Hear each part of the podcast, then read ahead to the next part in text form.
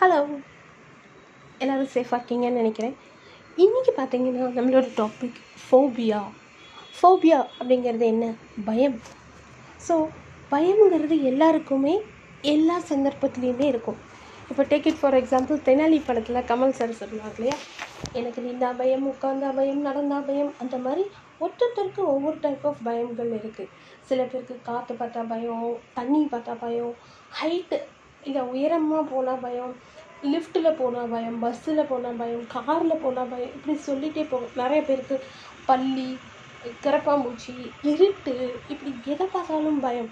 So பயம் நிறைந்தது தான் இந்த உலகம் சரியா? சில பேருக்கு பேய் பிசாசு கோஸ்ட் இதெல்லாம் வந்து இருட்டுனாலே சில பேருக்கு பயம். அண்ட் குறிப்பாக வந்து சில பேர் வந்து பகல்லையே ரொம்ப பயப்படுவாங்க. இதெல்லாம் இருக்குது இந்த மாதிரி ப்ராக்டிக்கல் டிஃபிகல்ட்டிஸ் நிறையா இருக்குது நம்மளை சுற்றி ஸோ உங்களுக்கு எதெல்லாம் பயம்? நீங்கள் எதெல்லாம் பார்த்து பயப்பட்டிருக்கீங்க? ஏரோப்ளைனாக பயம் நிறைய பேருக்கு. ஃப்ளைட்டில் ட்ராவல் பண்ண மாட்டாங்க நிறைய பேர்.